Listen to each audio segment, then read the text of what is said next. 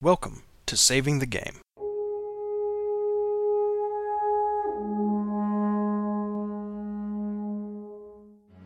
This is episode 24, Wrath, part 7 of our Virtues and Vices series, recorded Thursday, August 22nd, with your hosts, Grant, Peter, Brandon, and Mike.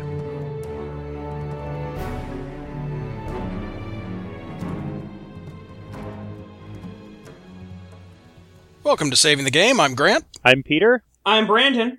And I'm Mike. Not perpetually last. Woohoo! Yes. so we've got a, a new host joining us. This is Mike. Mike, you want to introduce yourself? Hello, I'm Mike. The end. Good job.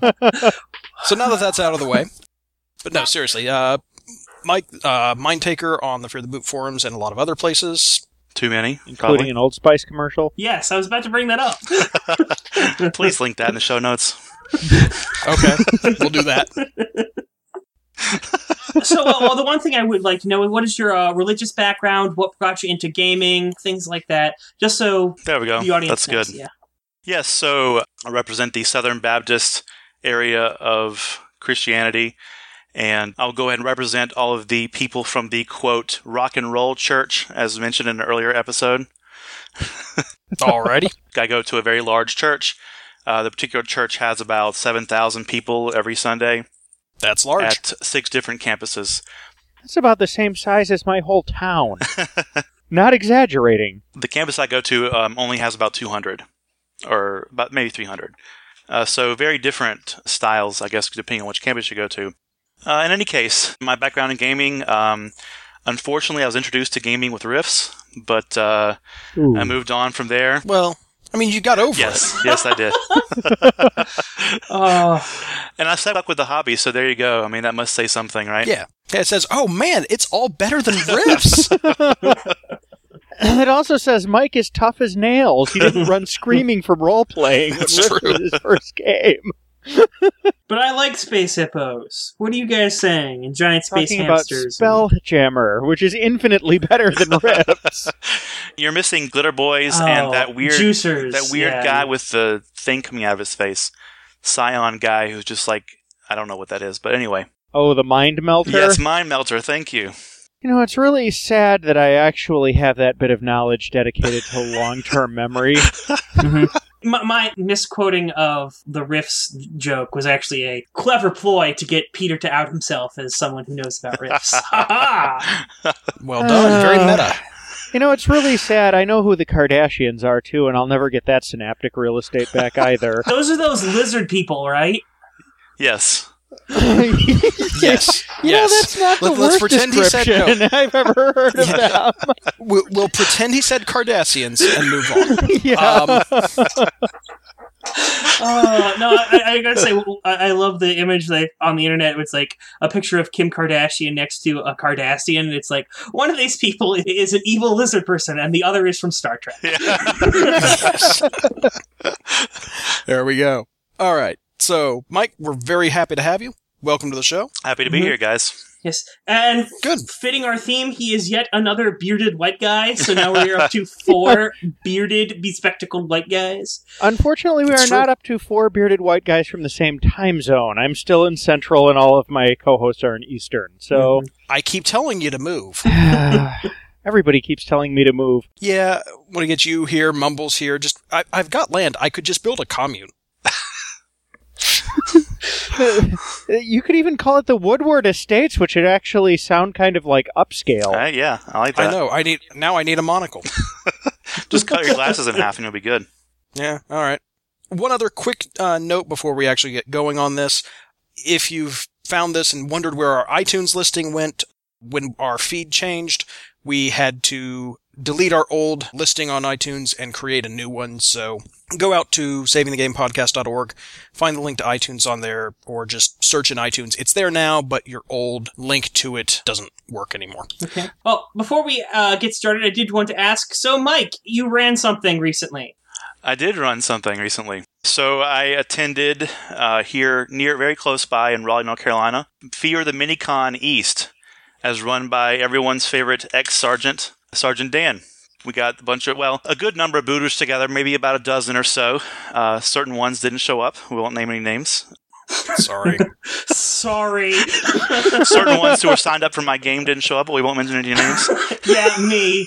I'm look. I I meant to go. Like when I went to Fear the Con, the person who I brought with me, I gave him four hundred dollars to go with me under the promise that he would pay it back.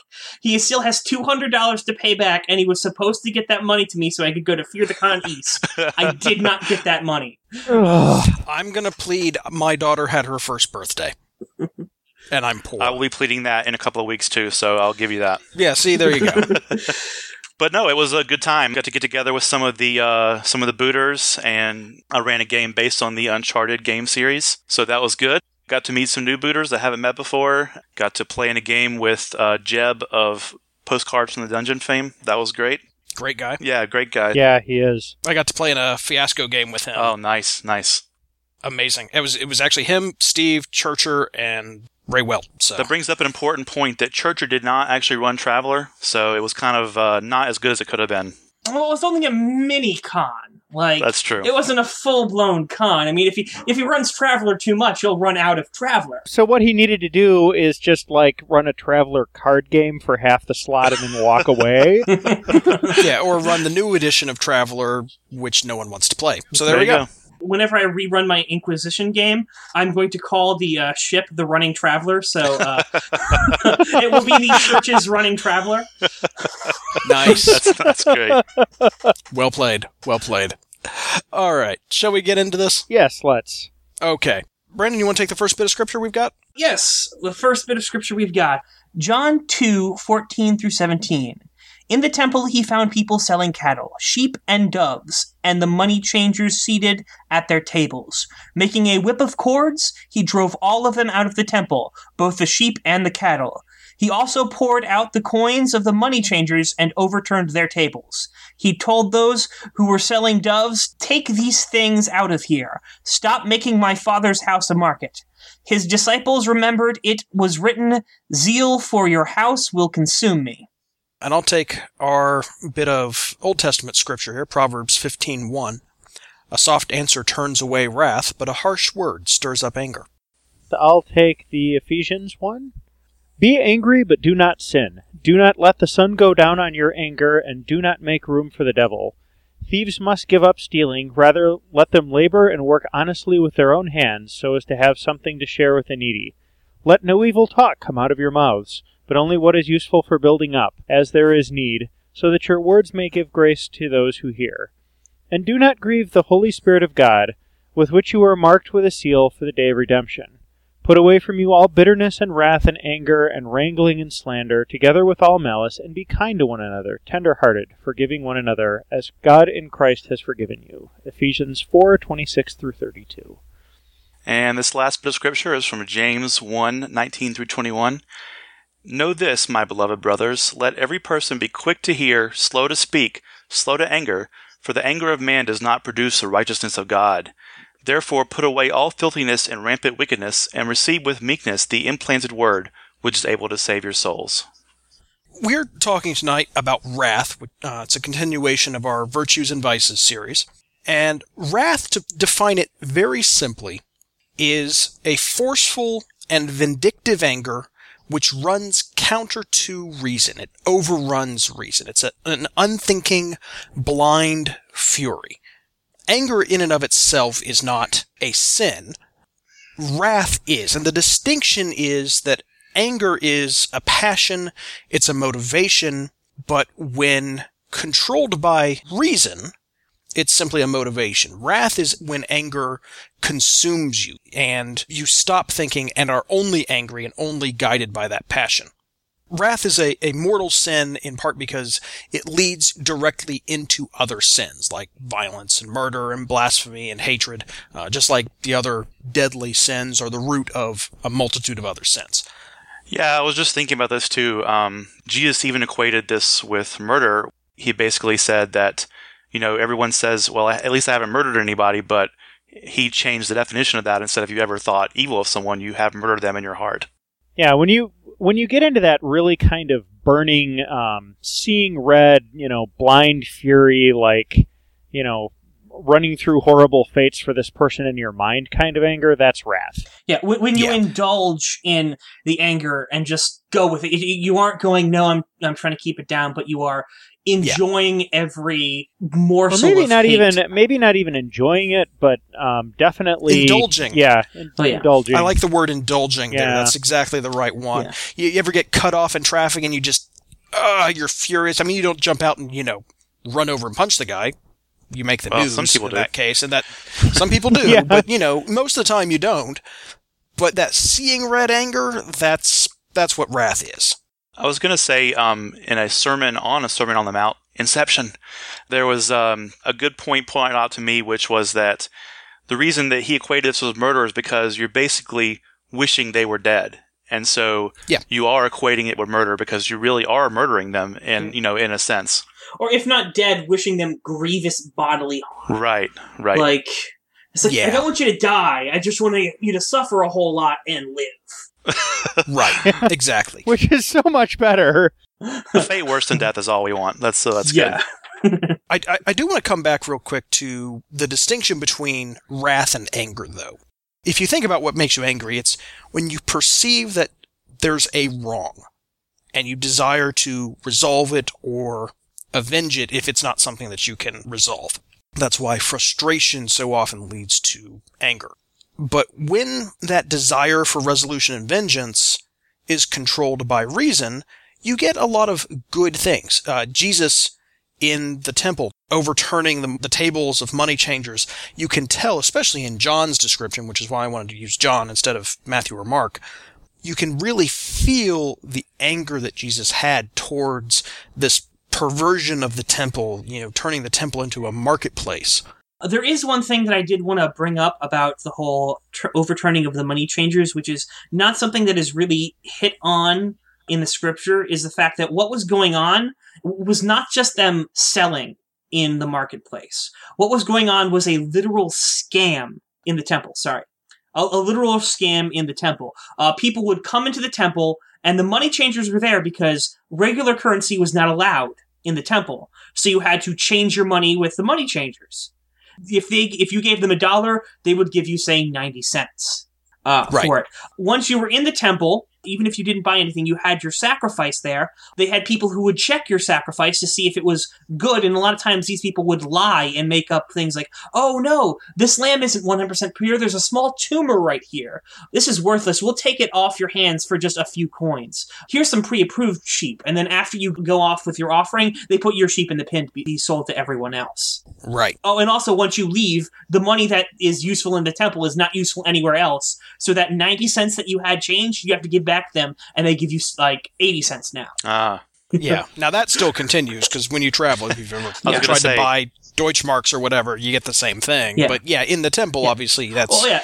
It's a difference between going from country to country, which, okay, that's something that you have to deal with, but this is the temple. This is where people were supposed to worship. Not only that, but there were certain parts in the temple where people could not go past. If you were a Gentile, and you wanted to like worship at the temple, you could not go past a certain line in the temple, or else you would be killed Right. by people. And all Yeah. this selling and trading was going on where the Gentiles were supposed to be gathered. And that is the reason Right. for Jesus' anger in here, is because they were not only cheating everyone, they were also robbing these people who were seeking God a chance of a peaceful place to actually seek God. And that is the Right. reason he gets so Hulk mad. Well, and they were also desecrating the temple in the process. So it's like, yeah, that's kind of a negative. yeah, it's a one, two, Little bit. three, four punch or something.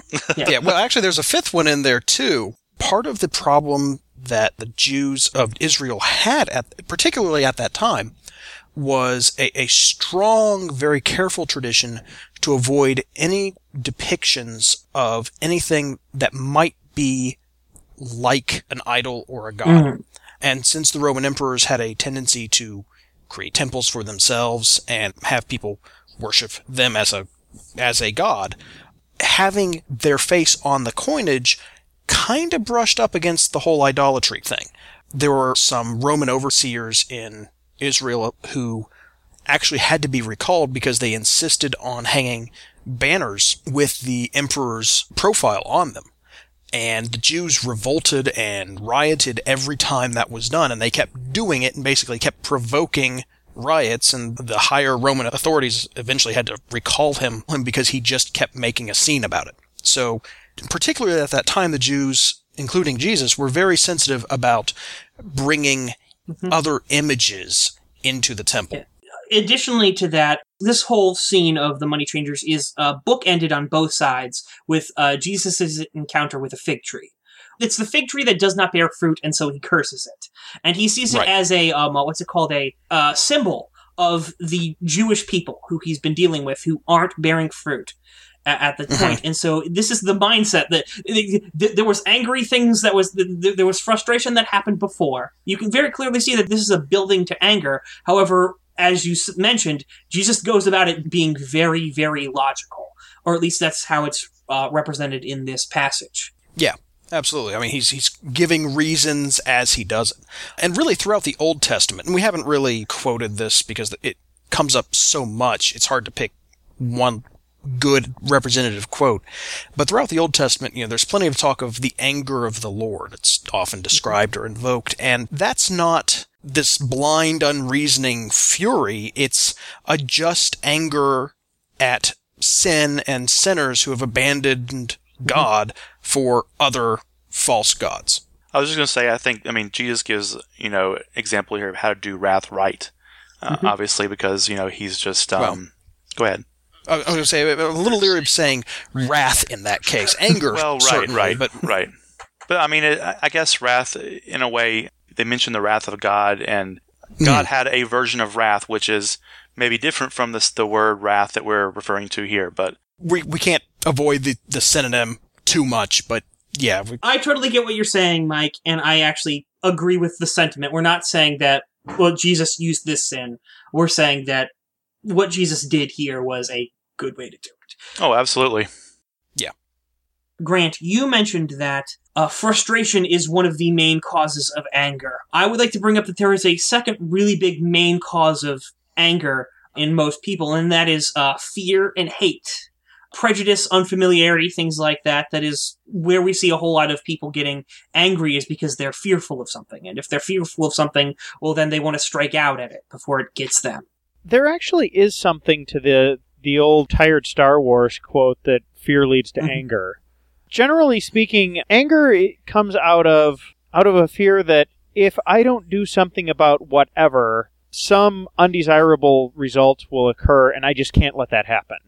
Yeah, I agree with that, Peter. It's almost like you're trying to provide your own way to justice, uh, and not trusting that God's justice might be, you know, better than whatever version of justice you can deal out. I don't quite get the same sense that that's anger. I think maybe Well, uh, Grant, would you say that a hate crime is a form of wrath? Because I, I, would. I'll take Yeah. that bait. Yeah, I would, and that is the reason why I wanted to bring that up. Is that a lot of times, like anger and hate, is that is what begets violence and actual what I would consider wrathful behavior. Because you are doing something because you are afraid of these people, and you hate them because you're afraid of these people. You actually aren't necessarily afraid of those people. You're afraid of what will happen to society if those people get what they want. And I True. think that's kind of the important difference there. Yeah, but there's no wrath involved. There's no blind, uncontrolled anger in that. Certainly, don't get me wrong. I'm not saying any part of that is good, and I'm I'm not saying it's not a sin. Certainly not. Mm-hmm. But I, I don't know that we want to get too much into this because we've got a lot to cover. I don't know. I, I, we can agree to disagree on this one. Yeah, and I think we're going to have to Yeah. at this point. Yeah. Well, I think I'm glad we can all agree that hate crimes are bad. yes. yeah, Yeah. All right. Claiming the moral high ground here. yeah. The one, the one thing I did want to end that on is the fact that that sort of hate and wrath builds up uh, when you have a whole lot of it around you, when it's reinforced by other people telling you the exact same thing. Yeah. Yeah. And if it builds, it can reach. uh, It doesn't immediately start at wrath. Uh, it might only need to start at wrath. Personally, I believe that any kind of hate like that is a form of wrath. But even if it isn't, and if you say it isn't, then that you are welcome to that opinion. But even if it doesn't, I'm sure you can agree that by the time that they're out there dragging the person that they hate and beating them up simply because they hate them, it has become an expression of wrath. it certainly can. I've read accounts where it hasn't, and those are in some ways more disturbing. It's certainly very possible. There is something else, Brandon, that I think you just about touched on, and maybe we, we're kind of brushing up against it here. It's that when we talk about wrath, we think of this overpowering rage and dramatic outbursts and this explosive anger. It's not always that. And in some ways, it's worse when it's this subtle, seething anger. I'm reminded of the movie Anger Management. You have Adam Sandler, I believe, who is in an anger management class, and from the trailer, it doesn't look like he really needs it because he's not blowing up like everyone else around him. But the movie very Yeah. clearly shows that he is a person who keeps his anger bottled and bottled Ah, and right, bottled. right. So in fact, he does need it. They they sort of tricked me out on that in the trailer, where I'm like, I thought it was going to be something else, but I'm like, no, this guy really needs what he's going through. He just doesn't realize it because he's not the guy who blows up. I think Jack Nicholson says like, uh, there's the guy who is the person screaming at a um uh, at the cashier. And he's yelling and he's just getting totally things, and everyone knows that that guy is angry. But there's another form Right. of anger where it's the cashier who sits there and takes it, and then he goes home and walks in with a shotgun and starts blowing people away. Good Omens. I don't know if you've ever read that book. It's uh, Terry Pratchett and Neil Gaiman writing one book. It's amazing. You should read it. The, there's a demon who's one of the main characters. He has figured out, you know, you can spend a lot of time corrupting one soul completely, or you can just make everybody's day a little bit worse, cause traffic jams, move road cones, that sort of thing. Everybody gets home frustrated and angry and they yell at their wife and everybody gets worse. And in some ways, he's one of the most dangerous creatures out there because there's always that lingering anger that's always present. Funny story, real quick. One of the best games I have played was, of course, at Fear the Con. It was the first Fear the Con 5 slot. It was Derek Knutson's game where we all played Soul Calibur characters in anger management classes. and it was amazing. It was absolutely amazing. I, I remember round one, talk about your problems. That was it, right? Yes, round one. Ready? Talk about your feelings. I played Voldo. Were of there any secret characters? Uh, no, I don't think so. And what you described actually played out really well. And to their credit, everybody did a great job of playing characters who started off denying they had problems with anger and letting it just play out naturally and just letting more and more get out. And it was a great game. And what's interesting is it almost came out naturally because I think it's something we all struggle with. And so everybody, even people who just weren't familiar with Soul Calibur at all, ended up really getting into the game and making really good, powerful moments out of this because being angry is something we all have to deal with and relate to, and we've all felt that. We've all got some of this bottled up. I think that mental image is going to be stuck in my head for quite a long time. Voldo just sitting on the couch and just, you know, pouring out his soul. Well, doesn't Voldo only hiss? Yes. I actually facilitated other, our breakout, but listen, that's okay. I really want to steal that uh, concept from Derek and at some point run a League of Legends version of that. All the League of Legends characters and anger management classes. It would be hilarious. I was gonna say, do they really have backstories? But I'm like, wait, it's still a fighting game. Never mind. Riot Games is pretty good about creating some backstory and rivalries and that sort of thing. None of it matters, but you know, it's there. Is there more we want to talk about the definition of anger, or should we move on to wrath and role playing games? I, I actually want to touch on one more thing before we go. Okay. A lot of the time, anger, when it's not rooted in fear, it's rooted in frustration. And frustration is we, we don't get what we want, or we thought, you know, we deserved this, or we should have it, and we, we kind of see that as something that needs to be corrected. And that can cause some wrath too. Is it's the adult version of the child who doesn't get the ice cream cone throwing a temper tantrum on the floor, and it's not usually quite that messy or loud or unsubtle, but but we do succumb Oh, to you it, and that seen is my tantrums then. okay. Um, Bonus episode. Grant has yes, a tantrum. bo- bonus episode. Grant throws a temper tantrum. All right, carry on. Uh, Sorry. So accepting that you don't always, or even usually or frequently, get what you want isn't just good Christian morality. It's kind of adulthood 101. So this feeds into more than just Christian morality and into just functioning in society. I thought that was worth mentioning too. No, it's it's very true. It's something we all have to deal with, and I guess because of that, that temptation is always there to sort of give in to that wrath, especially the more subtle, quiet anger that just builds up and builds up and breaks out into something where you just set aside reason. Yeah, and it, the thing is, when you sit there and you- you know, if you're like, I'm not going to say anything, but I'm going to sit here and quietly hate you forever, that's not necessarily better than chewing No, somebody out. not. Actually, I think you've brought up a good distinction there. There's two ways to prevent wrath, and they, they kind of depend on what exactly has happened. Um, in the first, there's a legitimate wrong, something that should make you angry, and it may you may be angry to you know some degree. Sure, I mean, you know, the, because you're- the idea that like Staying rational, a huge portion of the African populace doesn't have clean water and they're dying because of it. That's something that should make anybody angry. Yes, it's infuriating, and that's why we get driven to action. The other situation that you may find yourself in is you know, when you're getting frustrated, you rationally look at it and say, "This is not something I need to be angry about." I may be tempted into anger because I'm frustrated, but when I calm down and look at it, there's really nothing to be angry about. There is no slight. It's just, well, something didn't turn out the way that would be ideal for me. Yeah, there's always a choice, isn't there? There's always a choice you have to make. Mm-hmm. Exactly. I wanted to get that on the table because I think that matters, particularly when we're talking about wrath and anger out of game. But first, let's talk about it in game. Wrath in game, the one point I want to bring up is that Wrath is probably, I think, personally what I believe, one of the deadly sins that appears the most often in not only role playing games, but basically all literature and storytelling ever. Yeah. I would be very hard pressed to argue that point, Yeah, I think anybody would be. except possibly lust. But all right, well, yeah. it's a close second if, Close if it's not second, maybe. first. Lust could be a close second. It, it all depends on how it's shown and how it's revealed. Yeah. Because I'll admit, the romantic story is out there, but the revenge story is. is probably even more pervasive. Yeah. Yeah. Although the romantic subplot is even in revenge stories. So, They're, you know, neck and neck. uh, yes. However, definitely for role playing games, it's definitely more than lust because Oh, yes. a lot of times Yes. there are people who are hesitant to put in a romantic interest in a role playing game. However, they Sure. aren't above killing some kobolds.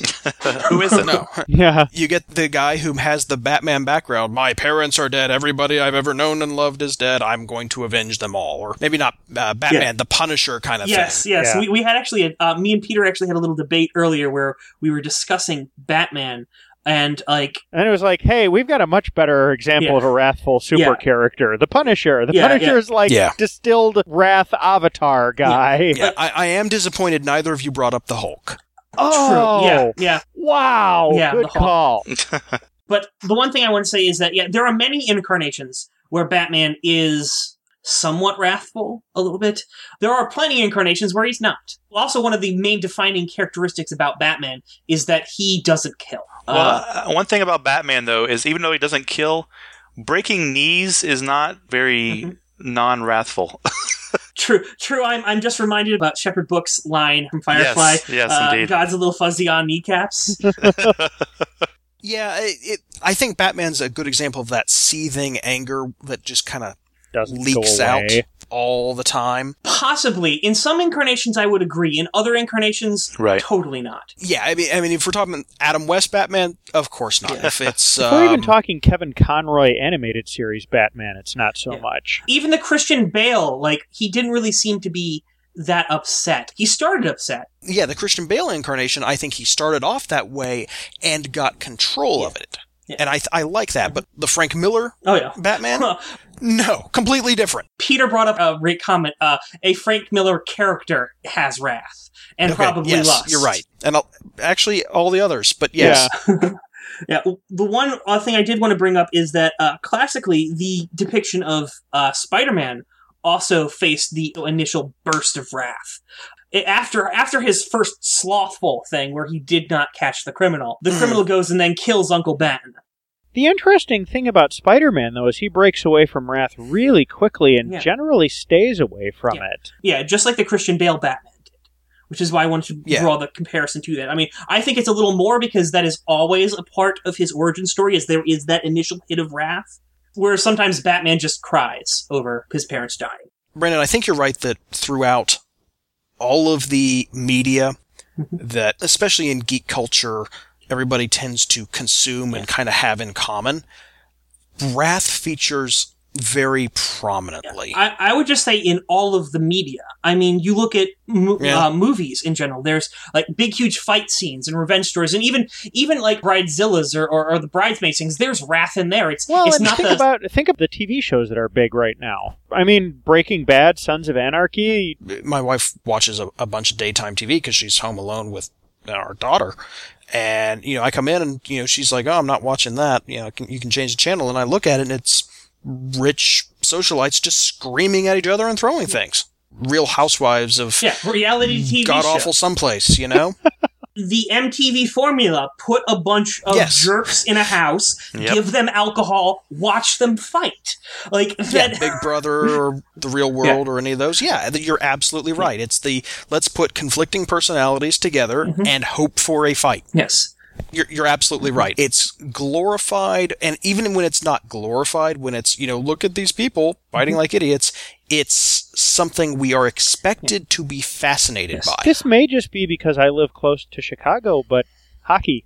Yeah. I I mean, you know, the Blackhawks won this year, but I know I'm not a sports fan really, but I know that fighting is a big part of hockey. Well, let's go to video game. Uh, there's two movies that I uh, wanted you guys to watch. I think most of you have seen. One was done by uh, Extra Credits, which was on uh, non-violent video games, Mhm. and the other was by uh, Mr. Btongue, who does tasteful, understated nerd rage, and he did an episode on L.A. Noire talking about slowing down violence in video games. And the theme of those uh, two movies, which were really great, and I think we're going to link We, them in the show notes. yeah, we really should link those in the show notes. Yeah. Both of those are excellent. And also, just as a quick aside, the entire Extra Credits series is worth watching Mhm. if you're into video games at all.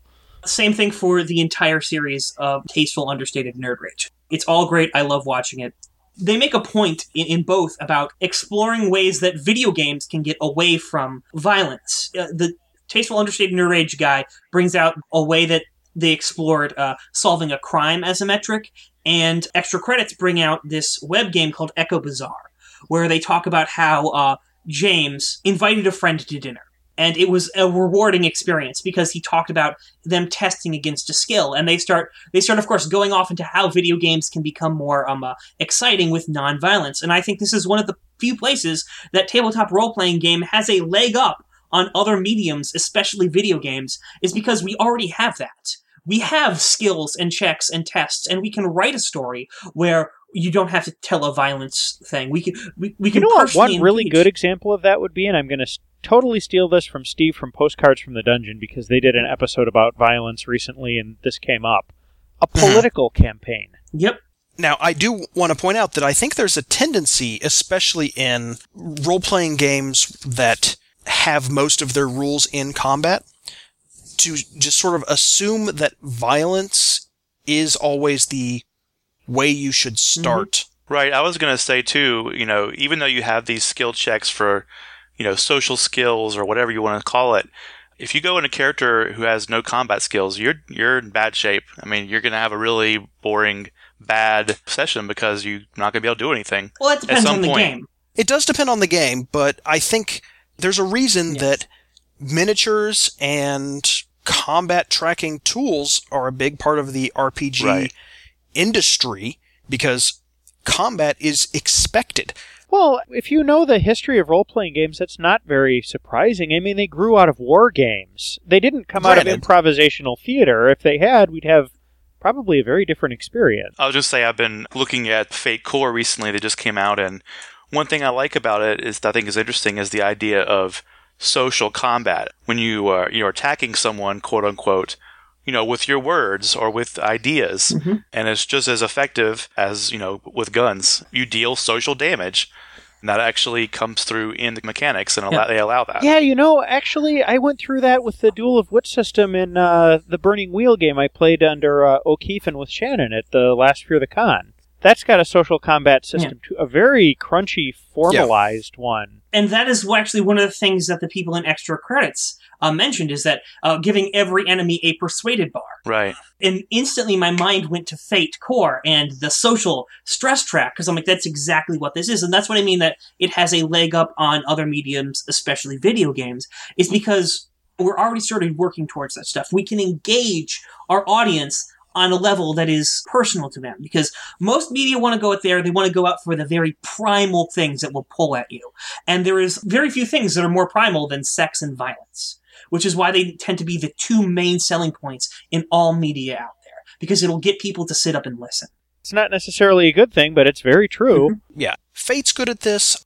One of the games I always talk about, Unknown Armies, it has a chapter on combat. What's interesting about that chapter is it starts off with six ways to stop a fight. Nice. And these are all ways to take what's about to happen, this expected thing, and break the mold and do something better and smarter. And that's, I think, a valuable tool to have in our back pocket, both as GMs and as players, to say, okay, I know we're supposed to have a fight here. What if we didn't? Well, that also kind of goes back to what we were talking about in the morals and what both me and Peter were discussing about putting nonviolence into a game even back there, where I was saying about how uh, you get to the end of the dungeon and I throw you a moral choice. And Peter describing how instead of getting to the end of the dungeon, he's going to describe the brutal murder of everyone you come across in gory detail so it's not fun anymore. Uh, which are two ways to subvert that. Now, they both can be handled in the wrong way and with the wrong group Sure. of people. Uh, no one size fits all. If I'm writing a story or a book or a movie or something like that, I have to write it so that it attracts everyone in the audience. If I'm running a game for you guys, I just have to pull in three people. And I can talk to those three people. And Very true. Yeah. I just want to throw in a quick side note here. Anybody kind of wanting to look into more of what Grant was touching on earlier with ways to like de-escalate things, look up use of force continuum and look into the works of Dave Grossman and Rory Miller. There are two guys that have written books about violence and combat and martial arts and how to scale things down or deal with violence in a socially appropriate way. I don't want to overemphasize this point, but I think it's unfortunate, and it's something we've got to be mindful of, that angry violence is, it's embedded in role-playing games in a lot of ways. The raging barbarian archetype, Mhm. anybody who's played D&D or Pathfinder, I think we're all familiar with that. And it finds its way into other fantasy RPGs too. GURPS has a berserk disadvantage, for instance. The one thing I do want to say is a lot of times I can't speak for everything from mechanics wise because all mechanics are different. But speaking on three five and Pathfinder, which are two of the systems that I know the most about with the raging thing, yes, the rage mechanic boosts the barbarian uh, a little bit or a lot, but it also restricts him and has some penalties while he's doing it. What I think is a very interesting way to showing what giving in to rage can be. While we're discussing making games less rageful, one of the things that I could suggest is giving experience points for things that are non-combat. Uh, for the previous point about how there's a whole bunch of murder in role-playing games to begin with. So just Yeah. making sure that you don't have to kill someone to get experience from them and making sure you say that to the players is just beating this encounter, just talking the guy down will give you the experience for it Right. because you beat the Yeah. encounter. Yeah, and maybe more importantly, it'll still move the plot along. Yeah. You know, the, it's not going to stop the game You know- if you do the smarter thing. Along those lines, if you're looking at this sort of thing and you're like, oh, okay, you know, that doesn't sound very exciting, and you have a Netflix subscription, look up a TV show called Flashpoint and tell me that one of the series where they talk somebody down from hurting themselves or somebody else without any violence at all wasn't like nail bitingly tense and very exciting. I have seen Flashpoint, it absolutely was. Now, going on to the Raging Barbarian archetype, one of the ways that I, I've kind of thought about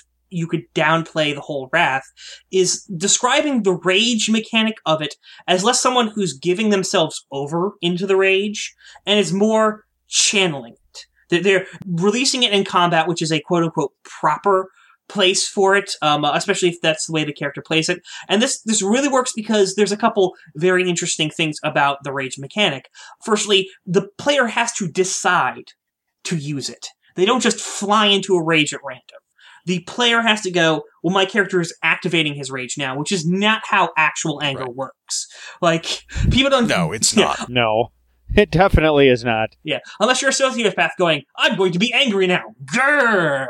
Yeah. That makes it seem like it's less them losing control and them more just tapping into uh, primal adrenal things and, and they're they're psyching themselves up their body and they're getting themselves into a, a higher level of excitement than you know necessarily into anger so it could be a little bit of a misnomer there Why why is it justified for me to use force in this particular Well, eh, or that, or basically just telling the GM, this is why this is motivating me.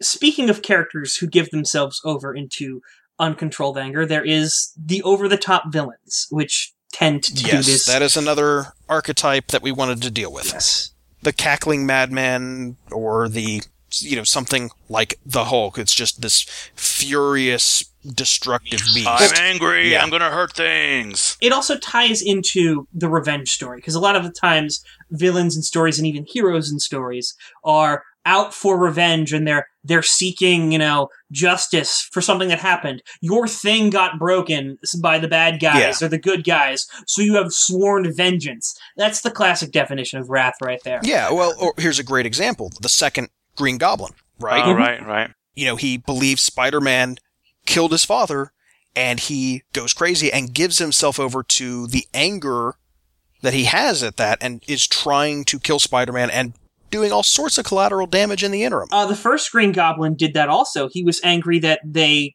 kicked him out of his company Yeah, exactly. How do I remember the second one better than the first one? That's embarrassing. it was sooner Yeah, that's it. It was more specifically directed at the protagonist too. So Yeah, that's that's probably what it was.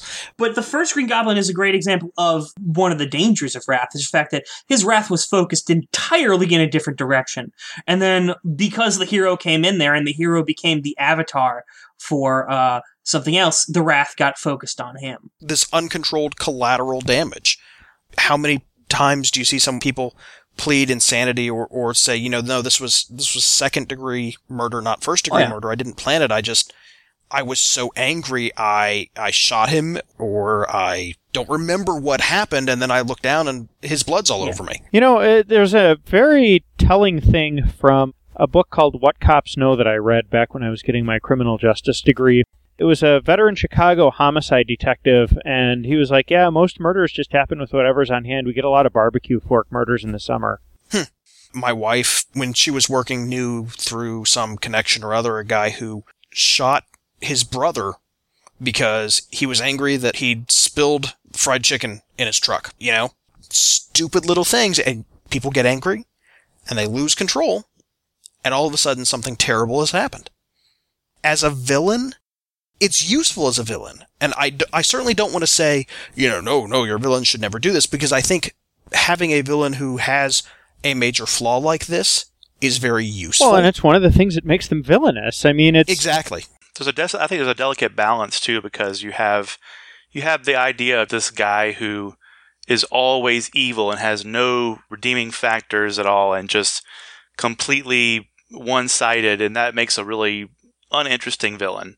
Sure. But then you have, you know, the guy who does these things but he's got reasons behind why he's doing this and it makes it a lot more interesting as far as NPCs are concerned. Exactly. Or a guy like this makes a really good B villain because you have, you know, the, the cold, calculating, evil villain, and then you have the guy who just can't control himself. And Yes. they're a good they're a good contrast. He can make a pretty great A villain. Also, as you mentioned, that this is a, some of the things that makes people villainous. That is uh, something referred to. I've heard it as the kick the dog moment. Someone does something really, really horrible to someone, uh, usually through one of the sins. Maybe they're greedy, maybe they're uh, wrathful, maybe they're slothful. And it makes it's it's Mhm. to show you this person is not good. I know you mentioned in the outline the fiance from Titanic, and he was coded in the very beginning to be an abusive, controlling jerk even before he he hit her. You could tell this guy was not a good person because of how they were writing him. Yeah, you're clearly not supposed to like Yeah. him. Yeah, and I, I think in that case it was like just too heavy-handed. I mean, he he had nothing positive about him in the entire movie. Like there was nothing good at all.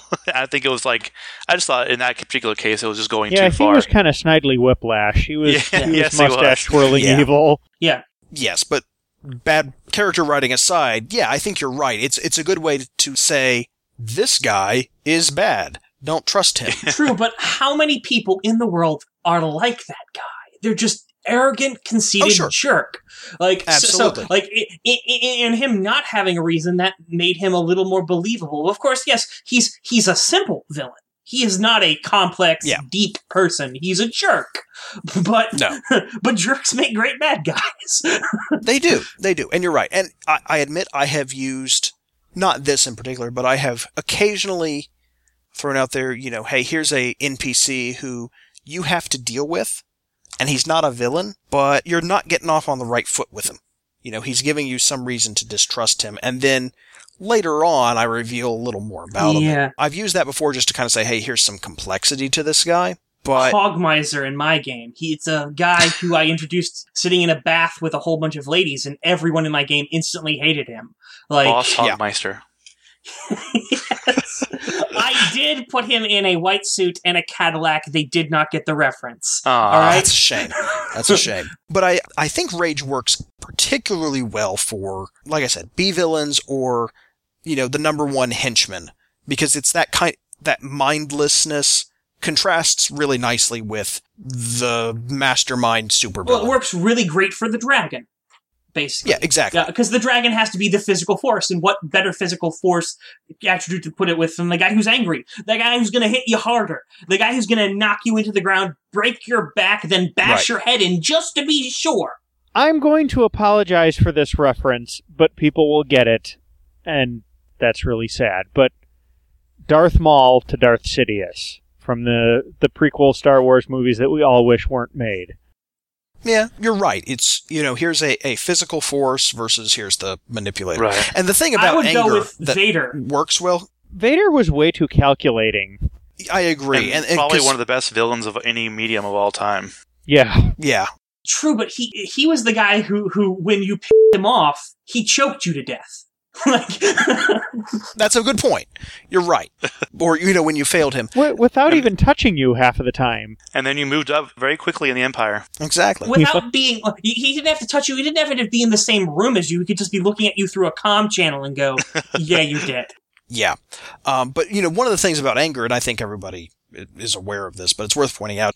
When you're really angry, sometimes you don't feel pain and you can't hold back. So it works particularly well as a trait for brutish henchmen. You know, it's it's a good way to say, okay, this is why this guy is so scary. He's just constantly angry.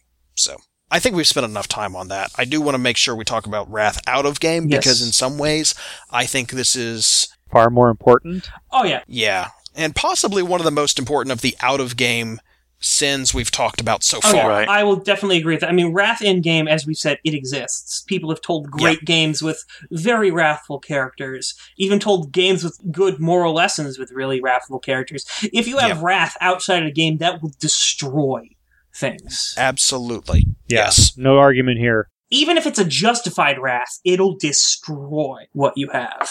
We've all heard the expression flip the table. Mhm. How many times have we seen someone just rage quit? Someone just walks out. I, I'm guilty of it myself. You know, I was like, I'm losing. I'm frustrated. I'm losing. I just, you know, turn the chessboard over or whatever and just storm out. When I was a kid, I threw a punch at someone. I'm still embarrassed by that. I was 10 and I'm embarrassed by it still Oh, and- 20 years later. And the rage quit isn't necessarily always the most horrible, horrible thing in the world. If you are getting frustrated with a game, if it's not going your way, and you are deciding I'm leaving rather than actually doing something violent, bravo. Or Yes. screaming at somebody or something. If the best you can manage is just get up and like, I have to leave now, and mm-hmm. walking out. Yeah, Yeah. I you should have dealt with it before then, absolutely. But I'm very glad that you're just saying, I got to step away. Mm-hmm. Don't talk to me right now. I'm too angry. I'll come back in a minute. I, I'd much rather you do that than start an actual fight. All right, but that frustration and the anger that builds up, that's a bad thing, and it's It is. something we need to avoid. I would say, not quite at all costs, but go a long way to try and avoid that uh, because it will ruin not Mhm. just games but friendships. True. Like, I'll be sitting there, I'll be frustrated with something about the game or about something else, and I'll be telling myself, be quiet, don't focus on that. Just because this frustrates you, it, everyone else is happy with it, just just keep on going. Well, it depends on why it's frustrating you. If it's frustrating you because these people are they're they're doing things that you think are despicable around the table, uh, I'll give you an example from my gaming past. There was one gaming group that I was in that just had this unfortunate tendency to pick somebody out as kind of the whipping boy and just mercilessly pick on that person kind of in and out of the game. Right. The little brother in Mikey Mason's song, you know, best game ever, actually. It was very much like that a lot of the time. And I, I think that it's okay to kind of be like, you know what? Not cool. Yeah, and again, I mean, this is where we need to distinguish between a, a justifiable anger and And the sin of wrath, yes. Mhm. Yeah, this yeah. sinful wrath. And I, I do want to stress that we're talking about a sin. And then again, I think we also don't want to bottle up that wrath as well because you get the same thing we talked about earlier, where you, Mhm. you know, three sessions later, you blast out everybody. yes, or it just leaks out into bitterness all through the the weeks of gaming. Absolutely. And not necessarily even just at the game. I mean, it can come out at your family or at work or. oh yeah, yeah. that's even worse. Yeah. I had that in one of the recent games, and it was because I had a whole bunch of other things that were really frustrating uh-huh. me going on that just sort of compounded, and it just led to me being a little inappropriate in what I was doing. But I wisely did the solution of I sort of removed myself, probably in not the most mature way possible from uh, Well, the, the session, but like listen, I've done it too. you know, I've gotten ticked off and just said, "We're gonna call it, pack up stuff and go home." I've walked, spent two weeks walking around Mhm. just angry at the world for no obvious reason, and it just leaks out everywhere. Yeah. you know, you're just you're just a Mhm. worse person Oh, yeah, for it. and, and and there's been another time where I, I was in a game where uh, I had joined and it didn't seem like the GM was making it easy for my character to integrate into the NPCs. Like the some of the PCs were perfectly fine with my character and I was getting along great, but the other NPCs that were along with those PCs were just kind of being a jerk to me. And so Yeah. eventually, w- when the GM withheld a reward from me, he's like, "All right, so everyone gets this reward except for Brandon." And Mhm. I asked if he was serious, and then when he said yes, I just left. I'm like, "This is not worth my time. This Yeah. is not fun. I'm gone. I'm not coming back." So how do we deal with this? Um, you know, with these situations. to a certain degree, it depends on who you are at the table. First of all, are you the person getting angry, or are you someone else? Actually, I think there's three people here. There's the person getting angry, the person that the angry person is angry at, and a bystander. Right. Okay, you're right. That's true. And then we also have the the role at the table itself because I think in some ways the GM can deal with it in certain ways where players can't, especially if it's something in the game that's frustrating someone. But let's talk about the first 3 roles there first. If you're the person getting angry and you see that, all I can say is it's kind of your responsibility as a Christian to say, I've got to let that go and it's hard, especially when you're in the moment, especially when, as, as we said very early on, when it's so tempting to indulge in that anger, Yeah, I think you just have you to. You just gotta let it go. You have to let it go, but also bring it up later. You know, cool down, give yourself 24 hours, and then maybe give the guy a call or an email the next day and say, hey, you know, what you did here really bothered me. Yeah. We need to talk And- about this and deal with the situation. And don't make it less than that, by the way. Sleeping on it flushes a lot of those anger hormones and stuff out of your system, and when you wake up, you are actually more rational than when you went to bed. Well, that Yeah, all that's depends true. on your personal connection with this person. Let's say this is a, a stranger. It's an online game or something like that. And so you aren't going to see this person again. And if they frustrate you, going to that person and go, you know, you really hurt my feelings might be kind of inappropriate. And it might just be better to just go, look, you go do your thing. I'm going to go do my thing. And we're just not going to do this thing together because it's not working. Like if it's a Uh. friend, if it's someone that you care about and you're going to have to see and that you have like an established relationship with, you need to talk to them. You need to call them. You need to try to get this out there uh, because that can that can really really make you feel better. I know from personal experiences, recent personal experiences, just talking to someone can really make you feel better about all the anger and frustration that you're feeling. Yeah, and, and a lot of times you'll find that what you were getting angry about, it's kind of just a Yeah. laughably small thing. Yeah. And you'll end up just sort of going, oh, well, that or a was silly. misunderstanding altogether. Yeah. But if it's like the fact that the clerk at the store bagged your groceries wrong, th- Yeah. like, you don't need to go to that clerk and go, look, so what you did there. Uh, okay, really first fr- of all, let me throw this in as a PSA. Never be nasty to retail employees. Their lives are hard enough. yeah. At that point, he's like, that guy frustrated you. He's nothing in your life. Just ignore it and go on. You you don't have to Yeah. seek down out everyone who frustrated you. You just have to go, okay, I'm just not going to associate with you anymore. Or maybe I'll go to that store and maybe you'll be there and I'll just let it go. Okay, so if you're on the receiving end of somebody's angry outburst at the table, first of all, I think it's incumbent upon us, unless the person got mad in a over you doing something right, which is going to be such an edge case, it's not even really worth discussing. I, I think stop and do a little bit of as quickly as you can self-examination and find the germ of truth in this person's frustration because most people don't have such short fuses. Some do, but most of them don't have such short fuses that it will progress to this point without you actually doing something that was a little bit bad. Yeah.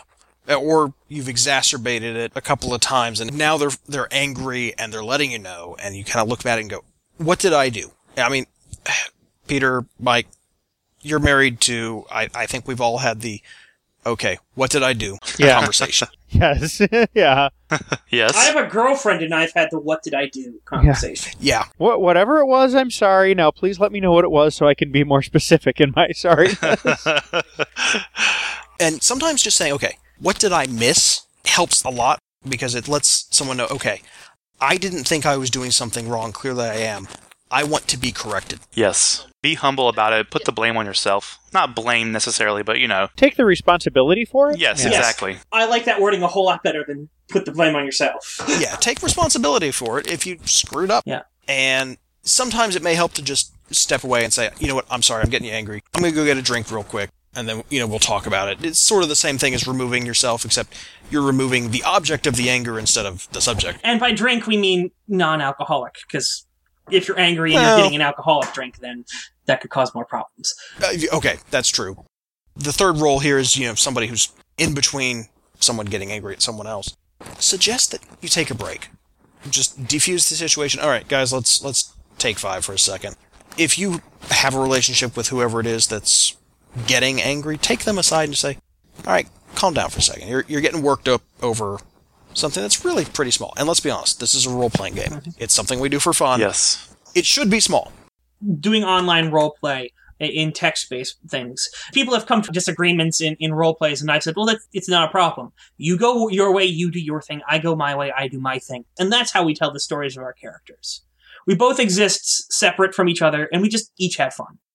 Yeah, I mean, it's not a case where, you know, I didn't get a promotion and you did or something like that. This mm-hmm. is a role playing game. We can work out the story in a way that should be satisfactory to both in almost all cases. I think maybe most important in all of this, though, try not to get other people angry in the first place. I know it's it's tempting, and I use tempting very specifically to provoke people sometimes when we're in a particularly bad mood or take that perverse pleasure in getting other people worked up. That's not at all a Christian thing to do.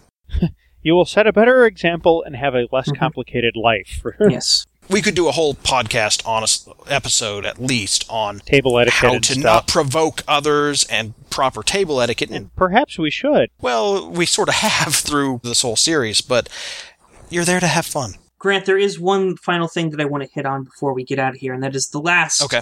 form of wrath at the table, which is sort of at the table and in the game at once, Mhm. which is players attacking other players, PvP. Character on character combat. Yes. If you have a problem where, you know, a player has literally attacked another actual player, that is a job for That the is time to call the police. Yeah. Yeah. yes, or all right, you go sit in that room. You go sit in that room. Seriously, you guys I'm are calling 30 your years wife old. Why and are you your doing mother. this? I'm very Yeah. disappointed in both of Yeah. you.